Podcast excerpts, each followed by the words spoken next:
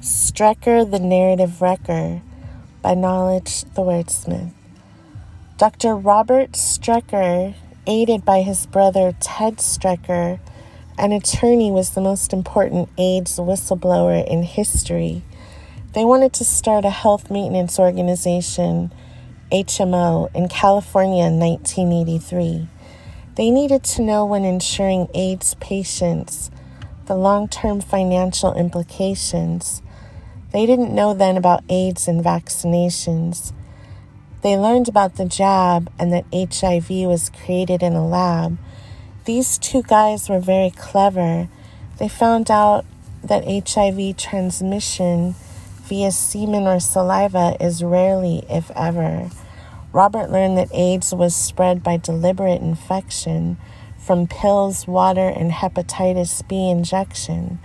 The most important AIDS whistleblower in history laughed at because the government was fully on board with the green monkey fallacy.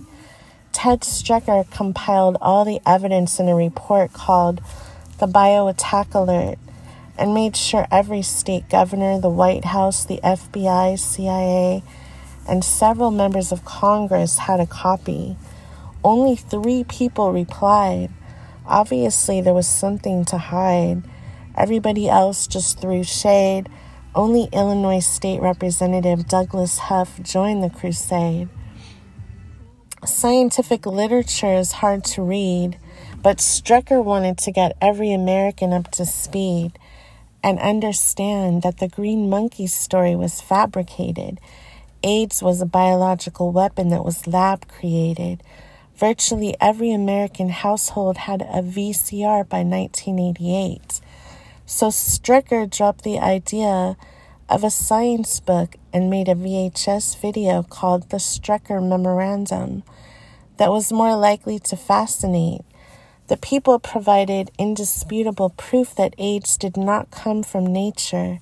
He knew the video would be easier to assimilate than scientific literature. To slow the video's dissemination, Big Pharma opted for assassination. The Strecker Me- Memorandum, released 1988, Ted Strecker was found dead in his Springfield, Missouri home the same year. August 11th was the date. Big Pharma had a lot to hide. His death was ruled a suicide. Representative Huff spoke about the Strecker Memorandum on TV and radio publicly. He died on September 22, 1988, of a stroke allegedly. 42 days after Strecker, the narrative wrecker, his brother's death left him in despair. Strecker, knowing he was next, stepped carefully from there. He did television interviews rarely. One was a 1991 appearance on Las Vegas KLAS TV. He knew he was done. He died in a car accident April 15th, 2018, age 71. No mention of his whistleblowing in news reports and obituaries, and his exposing that AIDS was a lab created disease. Concerning Ted and Robert Strecker, there is very little online information because they revealed that AIDS was the result of vaccination Robert Strecker died in a car accident in 2018. Over two years later, we got the COVID vaccine. Connect the dots. Both brothers said death was in vaccination shots.